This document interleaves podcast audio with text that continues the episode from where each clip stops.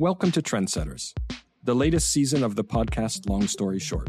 I'm Peter Van Duywert, and this series is all about demystifying the world of quantitative trend following strategies, how they work, why they work, and where they might fit in your portfolio. So I'm pleased to be joined today by Mike Turner, C E O of Man Solutions. Mike, thanks for coming in today. Thank you, Peter. So you've looked at trend as an allocator and a portfolio manager from your fund-to-fund days. And I'm curious if you think of trend as alpha or beta or maybe some element of both. So I think it's it's a lot more nuanced than thinking about alpha or beta. And there's always a recurring thought I've had for many years around what is alpha in hedge funds. It's not like a long-only fund you can go do a regression and calculate the excess return, because sometimes you don't have that element of a benchmark there. So alpha is really about the additional source of value that is hard to find, I think, is the simple way to put it. So when I look at trend, you know, if you look at a lot of the, the cheaper allocations, the more beta-ish-like allocation data, they are largely what you'd been able to buy back in two thousand one at right. a different price.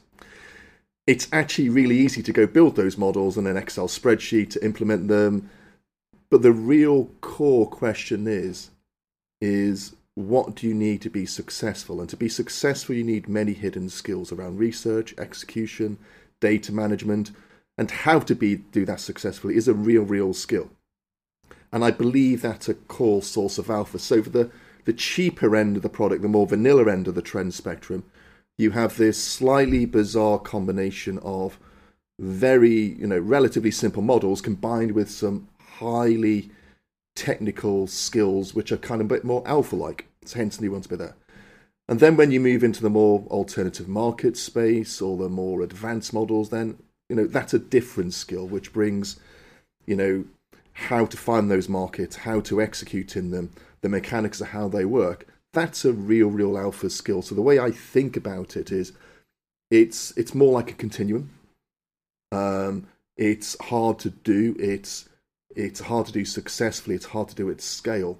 So those combinations, it's it's a, not beta, but some elements are a bit more beta-like, but there's definite alpha in being able to do this well at scale on a consistent basis. And so you've seen a lot of different managers over the years. What should investors look for in a trend manager, and what makes a good manager? I actually had four when I thought about answering this, and I've come up with a fifth one this morning, which I think is really important. Um, four areas I'll come on to. I come on to fifth later. Is um, you know research, platform, execution, transparency.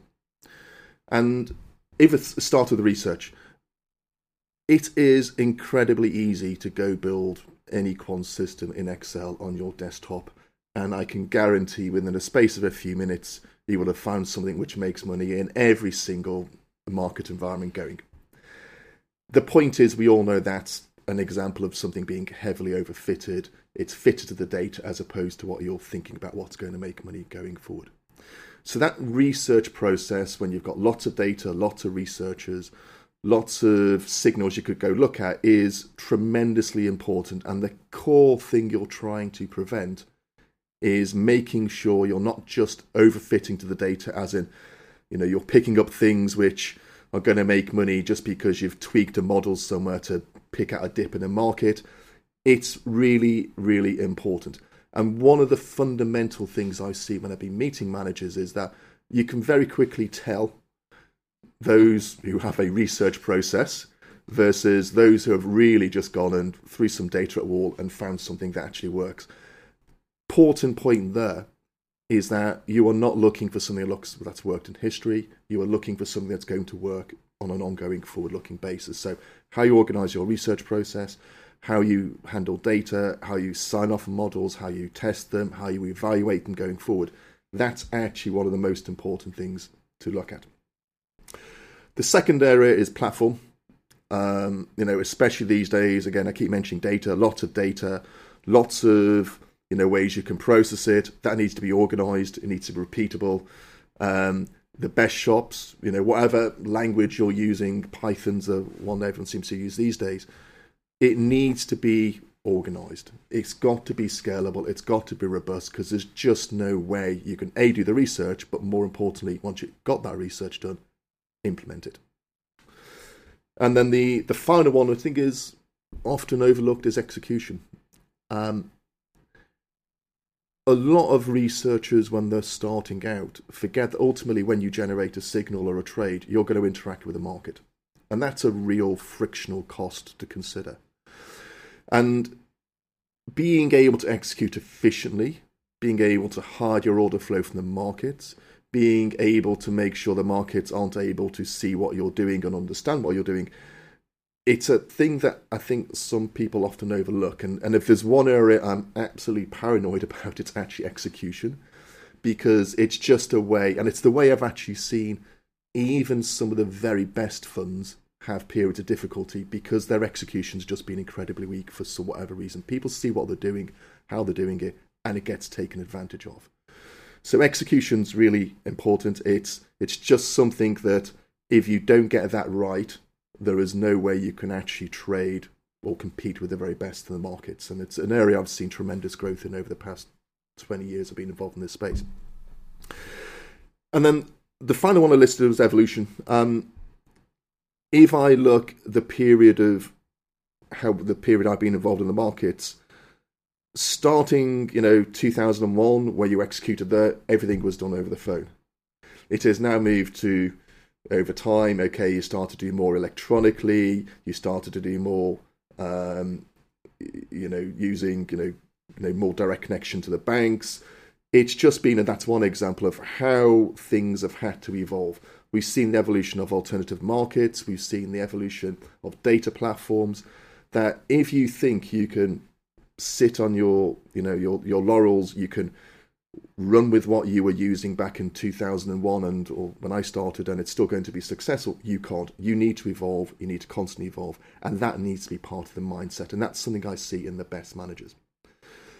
And the final one I threw in this morning was transparency. Um, there's often a, a mantra that it's a quant manager, so therefore we're going to be secretive, we're not going to tell you anything. No, there's in fact an awful lot you can tell someone without telling anything about your models. And I think it's important you do that because, or managers prefer to do that, is that it just helps you understand how they're going to perform, when they're going to perform, are they prepared to build a sense of partnership with you. And the reason I think it's really important, because I think we may come on to later on, is that when times are tough, how they're going to work with you. Yeah, exactly. And that's it. So there's a lot there.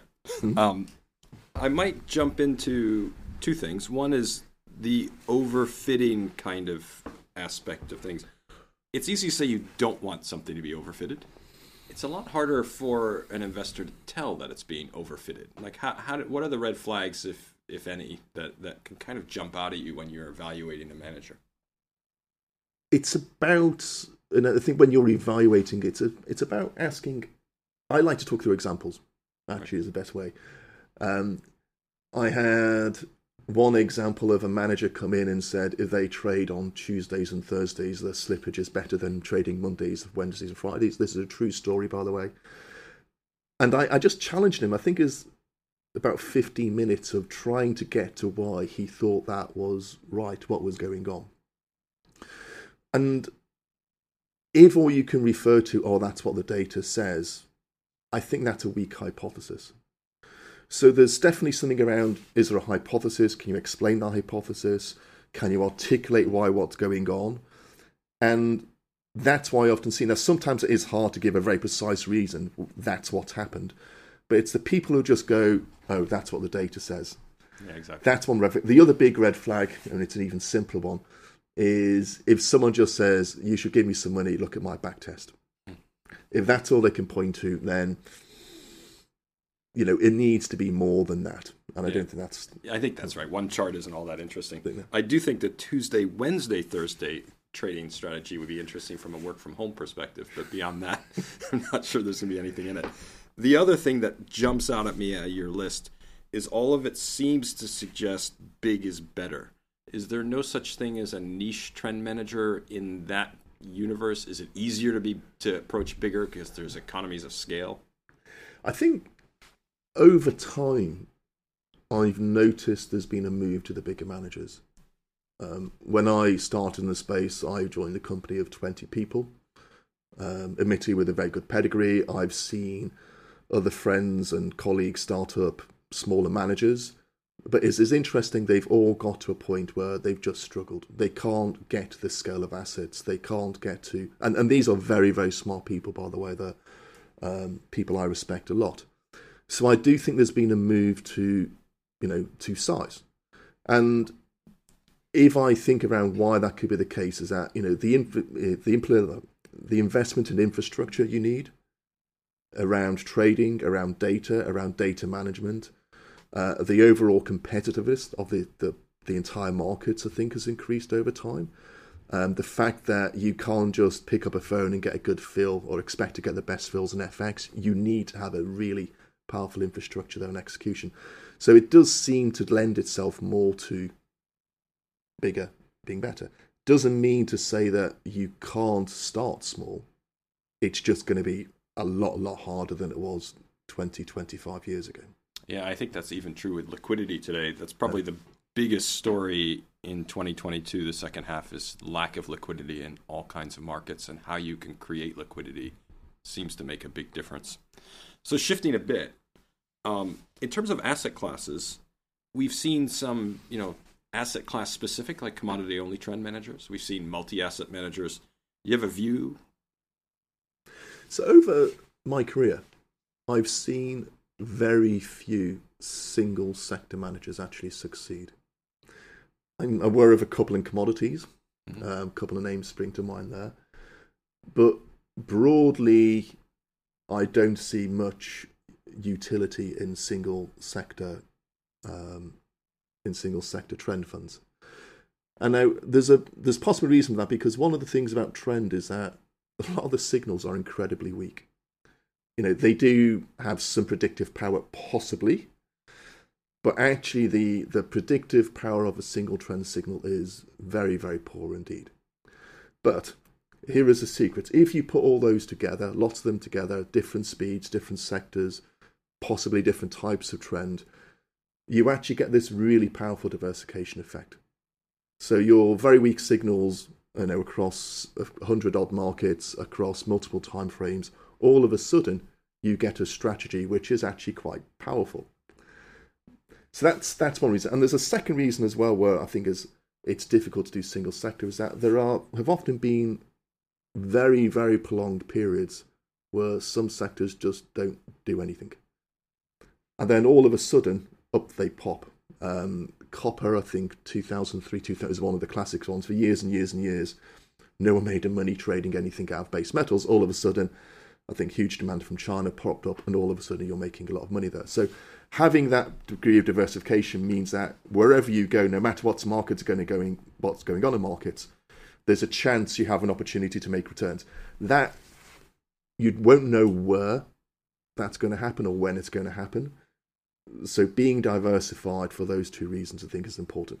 And as I said, I've seen only maybe a couple of managers really, really succeed in trading single sectors, which seems to be commodities. Yeah, I think the weak signal thing is spot on, because if you look at where profits come from, they don't come from seventy percent of the bets. No, right? They come no, no and, and, and that's the thing. They come from a relatively small number of the bets that are happening, but you just don't know where. You've just got to be ready. And, and, and that's another advantage of trend, is you get that huge diversification. It's actually incredibly cheap to run it on one hundred, two hundred markets, and then as long as you're managing your profits and your risks on those one hundred eighty, one hundred ninety, which aren't making money, it's worth them being there. You you mentioned speeds. We've talked about it in different episodes. I mean, what's an investor to do? Should they pick one speed? Is it based on portfolio utility? Should you diversify? What's the right answer, if there is one? So generally, when I've approached this, I've always aimed to build a diverse set of speeds.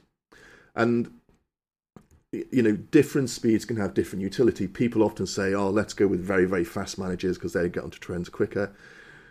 The problem is the very, very fast end, and I'm talking, you know, less than five-day holding period, it's probably the hardest to trade. You need to have huge investment in, in um, again, execution infrastructure, of which I'm aware of very, very few people who really, really have that.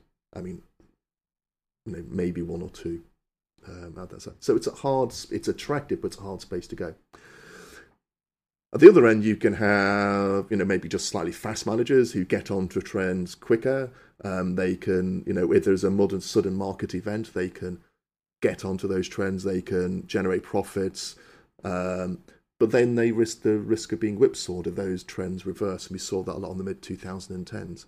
And then you have the the slower guys who just plod along, you know, any sort of market volatility, they just kind of, you know, trade through it very gently like that. And then all of a sudden, you know, if there's a long prolonged trend, they'll get onto it. So so there's different utilities for different types of managers. There are times when you want to be quick. There are times when you want to be slow. Um, there are times when you want to be medium speed. We didn't talk about those. But like this theme I've already mentioned, you don't know which is going to be working best at any point in time. So this idea of having some sort of diversification across managers is important. And it's interesting, if I speak to different managers, that they often have a preference for one type of, you know, right. type of speed. So some prefer to go fast, some prefer to go slow. And it's not like it's something they change week by week. They have been doing this for years or even decades as well. So I think there's benefit in different speeds, building a portfolio and putting them together. So that raises an interesting question for me. You know, Cam Harvey on a different episode mentioned the concept of dynamic speed modulation. And the idea is to adjust the speed of ten, trend depending on the economic or market environment. In other words, other factors feed into what speed you're choosing. You might be faster in a certain environment. You might be slower in another environment. As a practical matter, have you seen funds doing this? Do you have any thoughts on it? I've seen, I think, two funds try to research it and gave up in the end. And again, these are smart people. There's very smart people. But I think one of the reasons it's so hard to do is, you know, ultimately, where you call economic environmental cycles, there are so few to actually build any sort of model upon there. So you always got this risk of, again, overfitting or building something which is just not going to make money going forward. So I've not seen many people try to do it. I've seen people try to adapt, you know, the strength of, you know, their um, their allocation to markets depending on, you know, how strong they think a market's trending, but not really dynamically varying speed so much. The only other time I've seen some people do it, something similar, was the concept of trip, uh, flipping between trend following and counter trend. So when markets are trending, go trend. When they're range bound, go counter trend and mean reversion. Um, that ended up being actually quite a disaster for them. Um, it's it's just, and actually wasn't the timing mechanism themselves. It's it's just because they became so obvious what they were doing in the market that people started to pick them off. Um, so I'm not a fan of the concept at all. And you know, it, it's kind of one of those holy grails. You know, if we could predict what's going to work, then we'd all be, well, we wouldn't be sat here, for example. So it's, I think it's it's something I'm a little bit skeptical upon, and I think if it was easy, a lot of people would be doing it. Whether, you know, new techniques, machine learning comes in and helps, that's interesting to think about. Um, but I think it's incredibly hard to do in in practice. Yeah, it has a feel that I'm looking for some extra alpha in a back-fitted strategy. But on the other hand, I mean, the research has some interesting points to it. I guess for me, the, the thought was a bit, you kind of rely on the track record of trend and how it normally runs.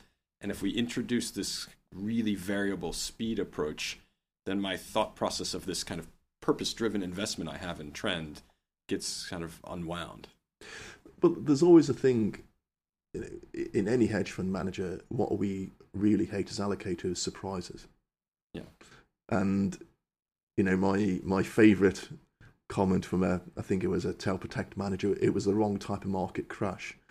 And it kind of goes the same with with trend. Oh, it was the wrong type of trend. So you know, if you're expecting a manager in your portfolio that we expect this type of performance, you know, okay, it's a it's a very range bound market, we don't expect them to do well. Or it's a very um you know, volatile market, we expect to go into trends, all of a sudden, no, we decided to go slow. Right. You know, that that's just a horrible position to be in as an allocator. You, you touched a little bit on carry strategies. What are trend managers doing in carry strategies exactly? I've seen it used in two ways. Um, some managers use carry-like signals to moderate their trend signals. So actually, this isn't going to trend. There's no carry there, so why even think it's going to trend? Um, and I think that's actually quite a clever way to do it. I've also seen other managers that there are periods when trend doesn't work, so let's add in some diversifying signals. So they add in, you know, more systematic macro-like signals, or they add in some short-term trading-like signals, which, if you go do the analysis, are generally very diversifying to trend. So there's often a drive there to diversify their portfolio and, you know, hopefully building a better overall utility for the client. The challenge comes is when they all of a sudden move from maybe having, you know, twenty percent in non-trend strategies to having thirty percent, forty percent, fifty percent, what are you then getting? And one of the things I've often spoken about with those macro or short-term strategies is, again, they're very easy to do, but they're also very easy to get wrong. And we've often seen that the managers who struggle are those who have moved so far away from trend to diversify that actually, you know, you're ending up with something else altogether. And worse, those signals actually detract value from the overall portfolio. Yeah, I think we saw a couple of uh, big-name managers move heavily into carry during the Fed put years, right, when yeah. trends were suppressed, and yeah. and they were loud about it, yeah. less loud probably this year. Yeah. yeah, yeah, I agree. So I think I know the answer to my question, but I assume that means you want more than one trend manager in your portfolio, and given that, how many? one hundred? five hundred? Um, you don't need that many. Um, they are highly correlated. Um, and on the whole, I did do a quick check. You know, most trend managers zero point seven to zero point eight correlated. The answer is not one. And if for no other reason, even the very best managers have periods of underperformance, or the way they've set up their models, their speeds, their sector allocations is, you know, less than perfect for that particular choice of markets. So how many? I mean, um, typically when we build baskets of man- uh, trend managers, it's three to four. Certainly no more than six or seven. You could maybe get away with a couple, but if you're just doing one, then that, you know, as a portfolio context, that can be a little bit risky. And, you know, because the, you know, sometimes the markets just aren't suitable for the way you trade there. So, um, if you, there are certainly other people who will have lots and lots and lots and lots. The problem is if, even if you've got managers which are highly correlated, if you put lots of managers together, you end up with a portfolio with an anemic level of vol. Um, now, and there are ways around that using managed accounts, using, you know, clever use of margin movement, but that's a very, very sophisticated setup that you need. So probably not something for this podcast. Um, but, you know, definitely not one, but definitely not eight, nine, ten. So somewhere in there, depending exactly what you want to produce. And you had some dead years in the two thousand tens. Yep. So are you supposed to be tactical? You know, you're you're a fund of funds manager. You're supposed to time all this? Timing these things. So even the two thousand tens, there were some dead years, but there was the occasional year where, ooh, well done, you've just popped up fifteen, twenty percent. You didn't really know at the start of the year which year it's right. going to be.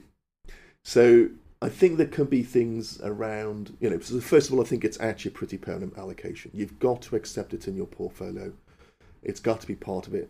But there may be times when you want to reduce it because you think there are better opportunities elsewhere. And I think that's part of the, the game here, which is, you know, in any portfolio, where's the opportunity? And there are times in other strategies where it's easier to spot the opportunity. Our yields are looking great. Let's do something with credit. Um, there's a lot of um, M and A activity. Let's go into event managers. That's where we want the, the money. Um, there are times when it's less certain, and you may want that protection that managed futures or trend managers can provide there. There have been times where some of the best periods for trend managers have come from really unexpected events. So you probably want a little bit in there.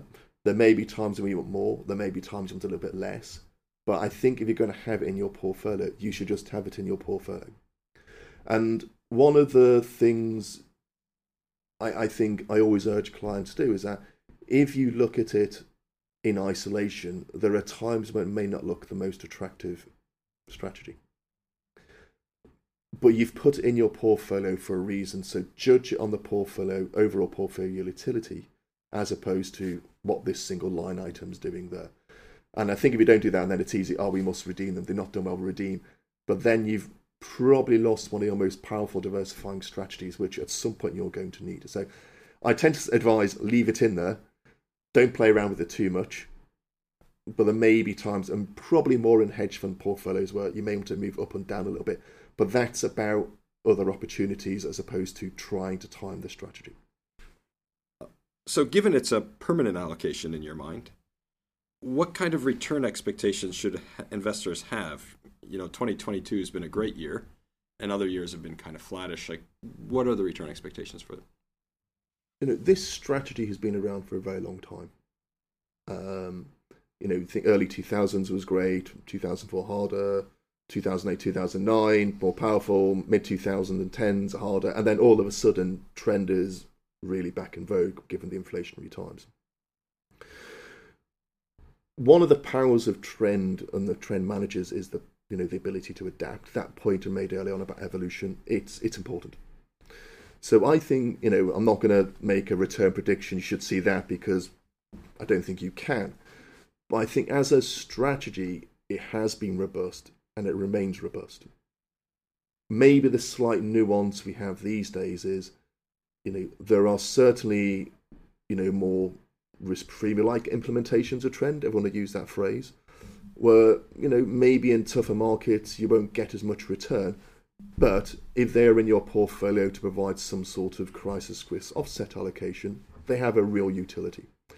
And that's what we've seen, is that even the relatively simple implementations of trend, they've done tremendously well over the past couple of years.